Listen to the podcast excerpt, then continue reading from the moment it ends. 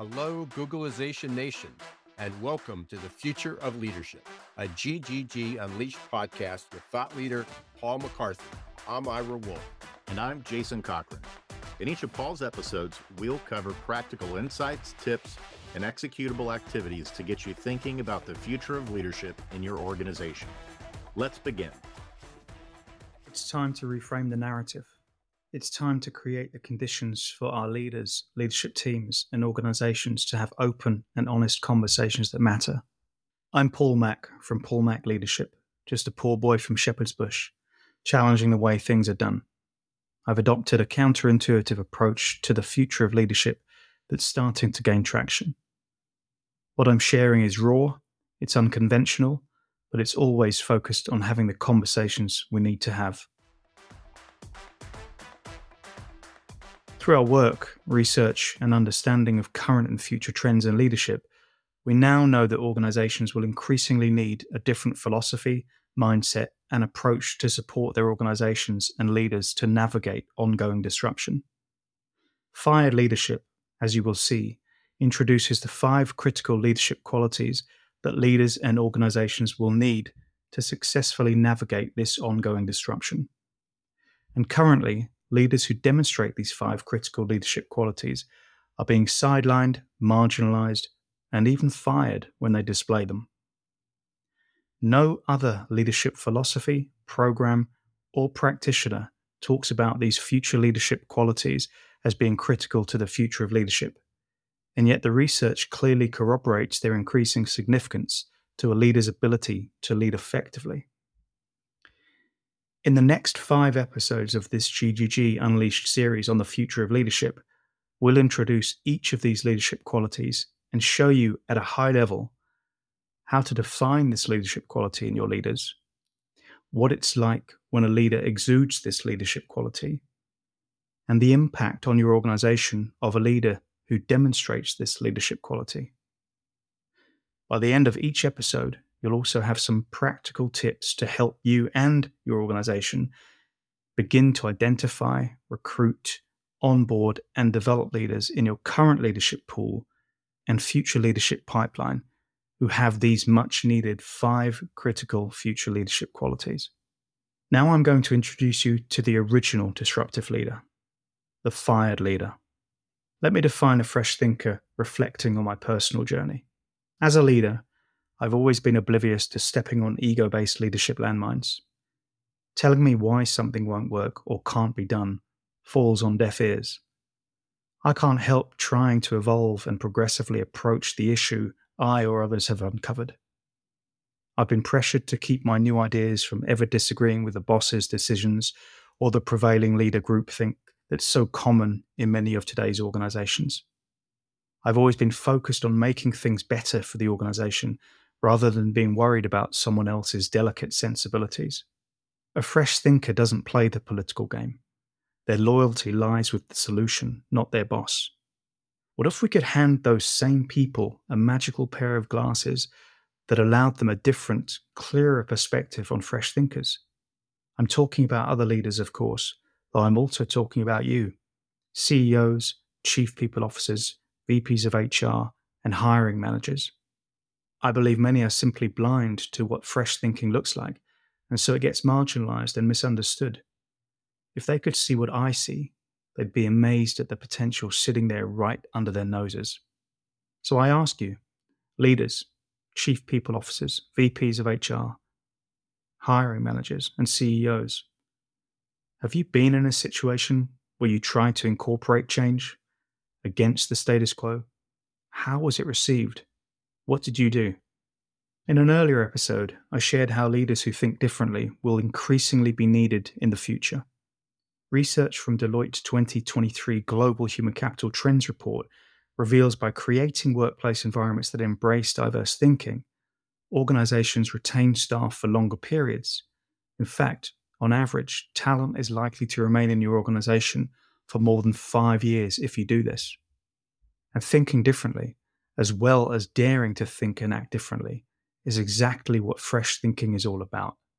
By now, you're getting an idea of who in your organization, and maybe in your own leadership approach, demonstrates fresh thinking. A fresh thinker approaches problems from a different angle. They see things from a progressive perspective, and they're always challenging the status quo. In general, leaders who think differently tend to be perceived as overly disruptive, change seekers, or outliers. There are two reasons leaders who demonstrate fresh thinking are becoming increasingly important.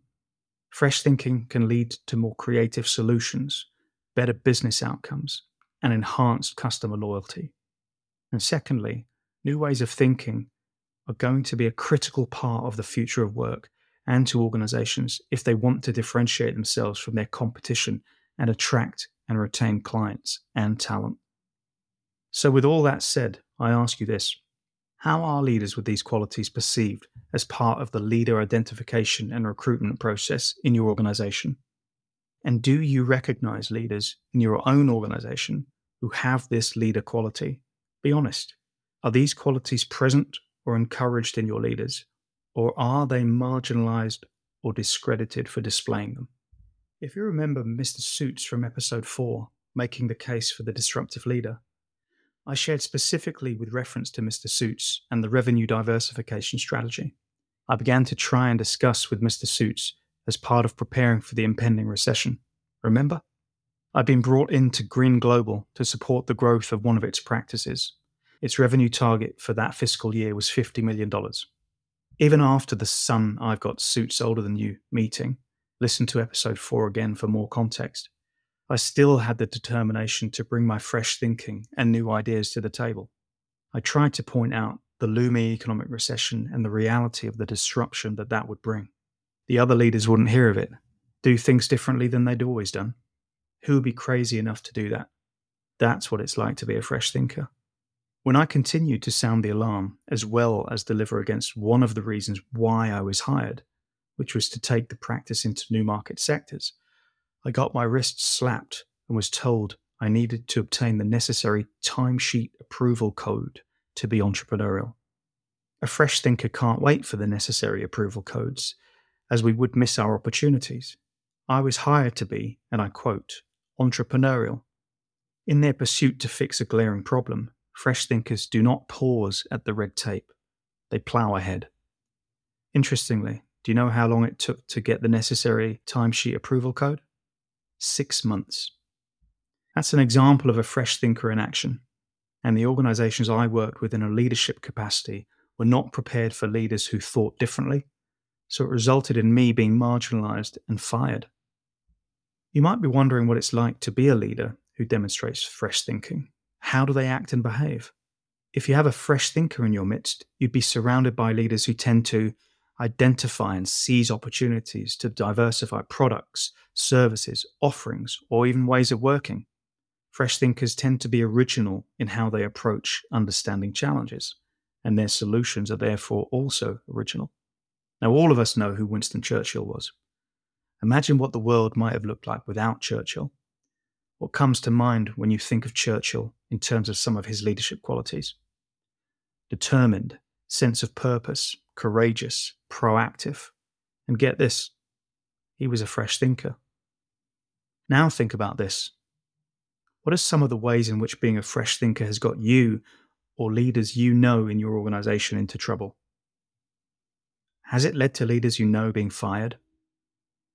When you think of Churchill and other leaders who display an ability to dare to think and act differently, who in your organization right now exudes this leadership quality?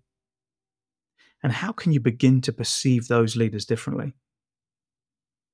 Take some time to think about what being a fresh thinker means for you, for your leaders, for your organization, as well as the clients that you serve.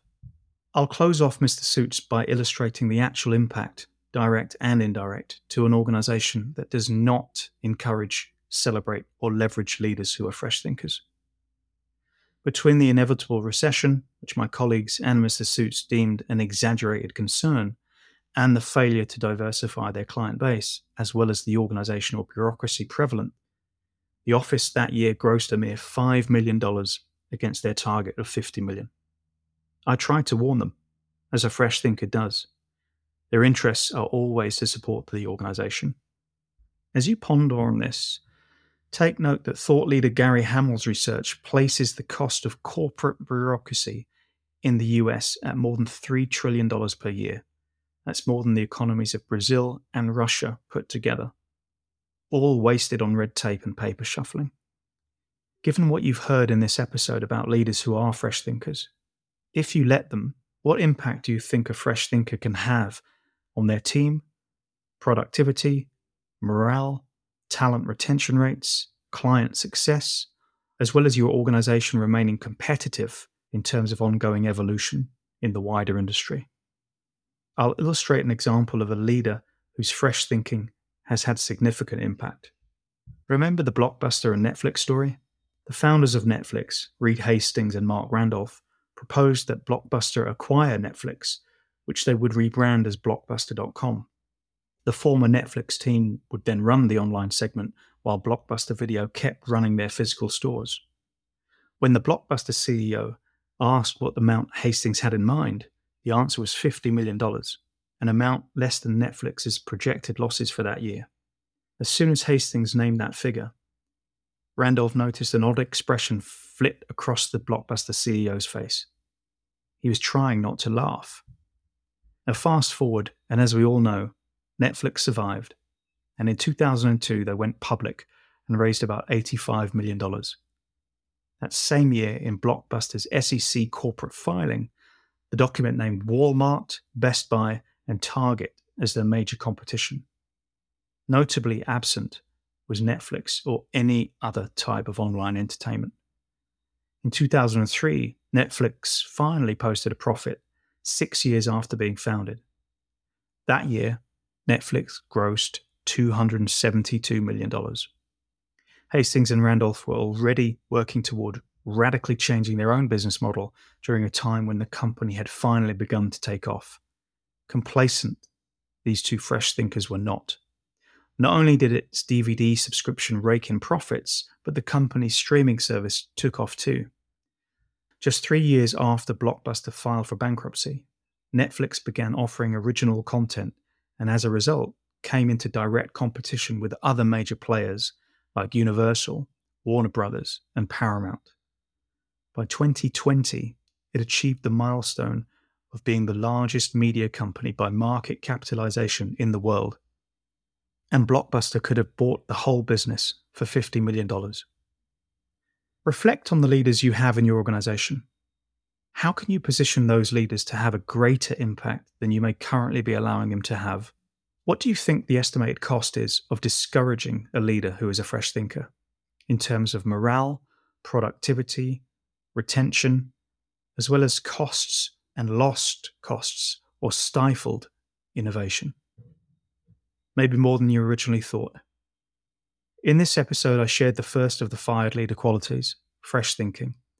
Fresh thinking is a critical future leadership quality for how your organization can identify, recruit, onboard, and develop leaders. By now, I hope you've learned why this quality is important, how to identify it, as well as how a leader acts when they are fresh thinkers.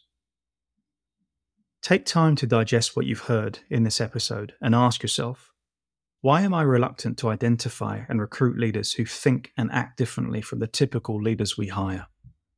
Why is fresh thinking important for my organization?